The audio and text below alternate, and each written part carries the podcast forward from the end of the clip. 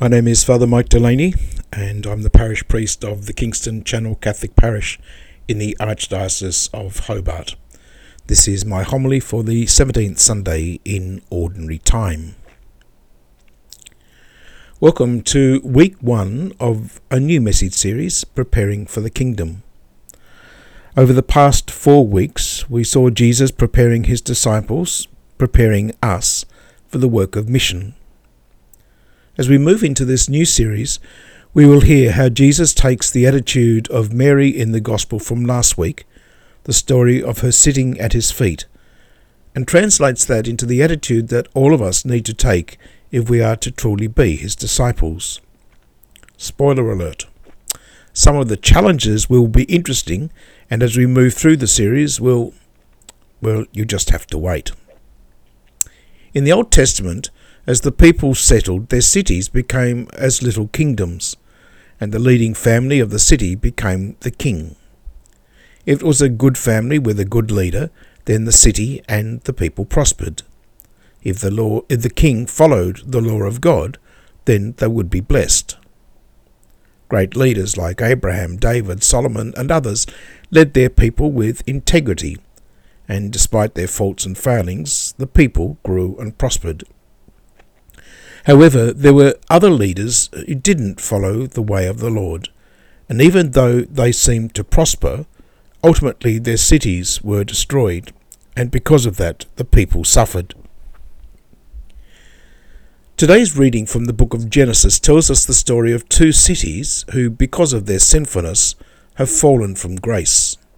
Sodom and Gomorrah, believed to have been situated at the southern end of the sea of the Dead Sea, were cities of the plains destroyed by fire in chapter 19 of the book of Genesis.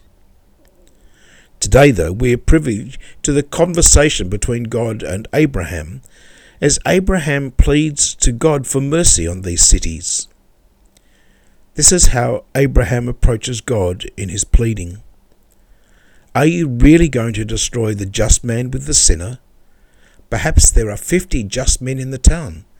Will you overwhelm them? Will you not spare the place for fifty just men in it? Stop and think of what is happening here. Abraham, in the reading last weekend from just a few verses earlier in chapter 18, stood off under a tree while his visitors ate. But today, he's speaking boldly to God, begging that the city of Sodom be saved because of fifty righteous men. Would we, would we be that bold in bringing our prayerful needs before God? Or are these the prayers of a man who has no other option because he knows the will of God and, and understands that it will only be by asking God for mercy that what he has in store for the people might be changed? Whatever Abraham's motive, this is what God replies. If at Sodom I find fifty just men in the town, I will spare the whole place because of them. But Abraham is not yet finished. Even as he thanks the Lord for being generous in his willingness to spare Sodom if fifty just men, he asks for even more. Eventually, he even goes so far as to ask, I trust my Lord will not be angry if I speak once more.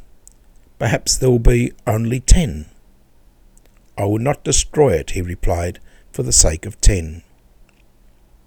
Unfortunately, Abraham was unable to find ten just men, and the city, as mentioned earlier, is destroyed, and only his nephew Lot and his two daughters survived the destruction.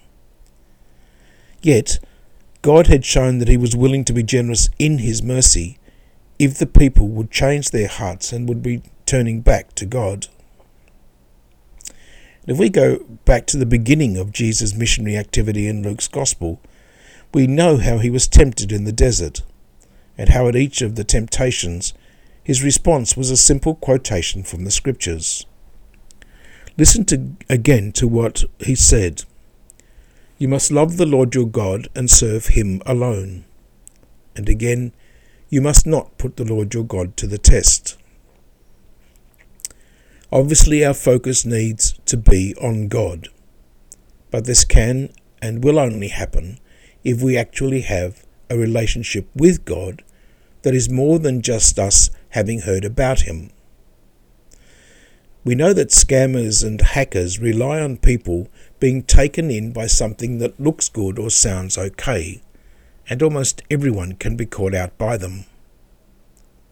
But when we know that the only way to avoid them is to be on the lookout for the thing that doesn't quite look right, in other words, we need to pay attention to what is happening around us. As I mentioned earlier, the title of this series is Preparing for the Kingdom. We know that to prepare for anything, we have to be need to know what needs to be done, and sometimes if the event is beyond our experience, we need to ask for help and assistance from an expert. Today in our gospel passage, the disciples recognize that they need help when it comes to prayer. The disciples of John the Baptist have been observed praying with John, and so now Jesus' disciples would like to be able to pray as well.